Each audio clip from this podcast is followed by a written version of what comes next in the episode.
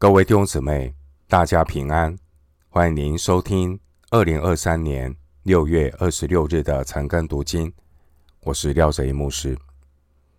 今天经文查考的内容是《使徒行传》第四章一到十二节。《使徒行传》第四章一到十二节内容是使徒面对犹太公会的逼迫。首先，我们来看《使徒行传》第四章第一节。使徒对百姓说话的时候，祭司们和守殿官并撒都该人忽然来了。经文第一节，神借着使徒彼得和约翰医治了一个生来瘸腿的人，这也吸引许多犹太人听到。耶稣基督的福音也因此引起公会的关切。弟兄姐妹，当福音的事工开始展开的时候，要留意撒旦破坏的工作。神的工作在地上难免会遭遇恶者的拦阻，这是很正常的。基督徒服侍神，难免会面对属灵的征战，除非我们所做的并不是神的心意，只是出于仁义的服侍，对撒旦的阵营没有任何的威胁。而这一种体贴肉体的服侍，以为岁月静好就心满意足，人呢，是很容易迷失在一时的服饰表象，而忽略的倚靠圣灵打属灵的征战。路加福音六章二十六节，主耶稣说：“人都说你们好的时候，你们就有祸了，因为他们的祖宗带假先知也是这样。”基督徒服侍神，不要忽略。警醒祷告，服侍主不是要讨人的喜欢，或是要得人的掌声。服侍主，面对敌基督的阵营，我们是与天空属灵气的恶魔征战。经文第一节提到撒都该人，撒都该人是当时候犹太教的。主要派系之一，在四福音中，反对主耶稣最激烈的是法利赛人；而在使徒行传的记载里，法利赛人对教会的态度是相对的友善。使徒行传五章三十四节、二十三章第九节。至于撒都该人。是福音的记载，撒都该人是在主耶稣工作的末期才出现，而在使徒行传中，撒都该人俨然成为教会的头号敌人。犹太史学家约瑟夫在他的著作《犹太古史记》中有指出来，当时候呢，犹太人。有四大派系，包括爱色尼派、法利赛派、沙都该派，还有奋锐党。当时候，法利赛人呢有六千多人。法利赛人呢是解释律法的权威，掌控会堂，得到大多数犹太人的拥护。但是呢，法利赛人并没有政治的权利。法利赛人他们的生活非常的简朴，他们严格遵守摩西五经和口传律法。法利赛人相信灵魂不朽和复活。在当时候犹太社会里，包括他们的文士、拉比，大多数法大多是呢法利赛人。使徒保罗呢，他也是法利赛人。至于撒都该人，撒都该人的成员大都是犹太的贵族和祭司。撒都该人呢，掌控着圣殿和政治的事务，他们接受希腊化的思想，与罗马人妥协。撒都该人只承认摩西五经，他们反对口传的律法。撒都该人不相信灵魂不灭。不相信复活，也不相信天使和圣灵。然而，当撒都该人掌权的时候呢，撒都该人又不得不遵守法利赛人的教训，否则呢，他们就得不到百姓的支持。至于奋锐党人，奋锐党人基本上认同法利赛人的教训。但是，奋锐党人在政治的主张上呢，比较激进。分瑞党人会发动一些啊、呃、反抗的一些活动啊，来对抗罗马人的统治。另外还有爱色尼人，根据斐罗的说法，当时候爱色尼人约有四千多人。爱色尼人呢，比法利赛人更加的严谨，但是爱色尼人呢，他们是远离政政治，他们不沾染政治，他们是过着一个集体苦修的生活。在主后七十年，当圣殿被罗马摧毁以后，只有法利赛派系呢，幸存下来，从此以后，法利赛人的信条就成为拉比维持犹太教的基础，最终就形成今天犹太教的各种的派系。回到今天的经文，《使徒行传》第四章二到四节，因他们教训百姓，本着耶稣传说。死人复活就很烦恼，于是下手拿住他们。因为天已经晚了，就把他们押到第二天。但听到之人有许多信的，男丁数目约到五千。前面我们提到撒都该人，撒都该人是公会的主要成员。撒都该人并不相信死人复活。路加福音二十章二十七到四十节，而使徒们所宣扬的内容，正是主耶稣从死里复活。经文二到三节，使徒们传讲耶稣复活，让这些不相信死人复活的撒都该人很烦恼。于是呢，就下手捉拿使徒。经文第二节说，使徒们本着耶稣，本着耶稣，原文意思是在基督耶稣里，在耶稣里。所以，本着耶稣的含义呢，就是依靠主耶稣的能力，或者是根据主耶稣的教导。经文第三节说。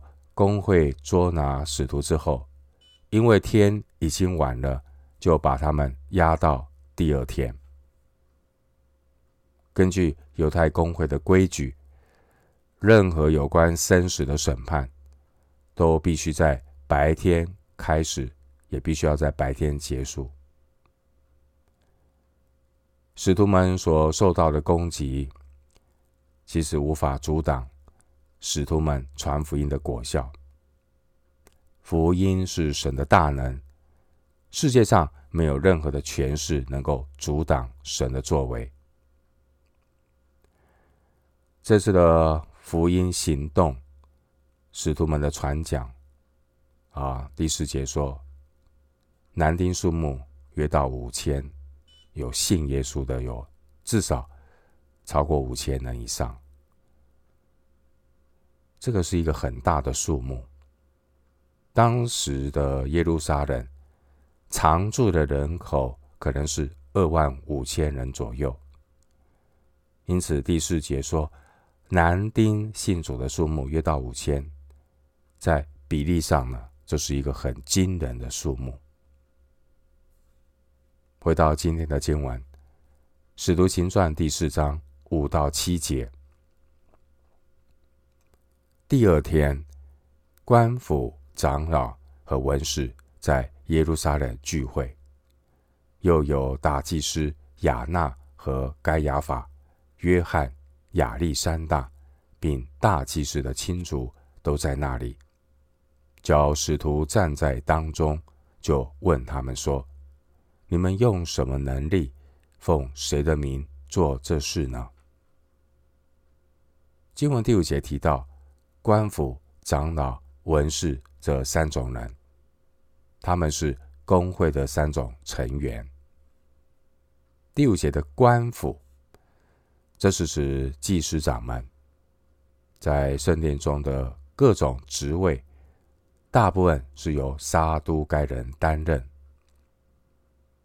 第五节提到长老，长老是民间的领袖，长老是。权贵家族的首领，大部分呢也是属于撒都该人。另外第五节也提到文士，文士是律法的教师，文士们他们熟悉旧约律法和犹太拉比的遗传。文士大部分是法利赛人。当时候犹太人最高的。权力机关就是公会，而公会呢是由官府、长老、文士这三种人组成。当年定主耶稣死罪的人就是他们。马太福音二十六章五十七节、五十九节，路加福音二十二章六十六节。经文第六节提到亚娜。亚那在主后六到十四年担任大祭司。大祭司原本是终身制，但亚那他中途被罗马人贬职，后来大祭司的职位相继由亚那家族中的几个人来担任，但百姓仍然尊称亚那为大祭司。第六节。回到今天的经文，《使徒行传》第四章八到十二节。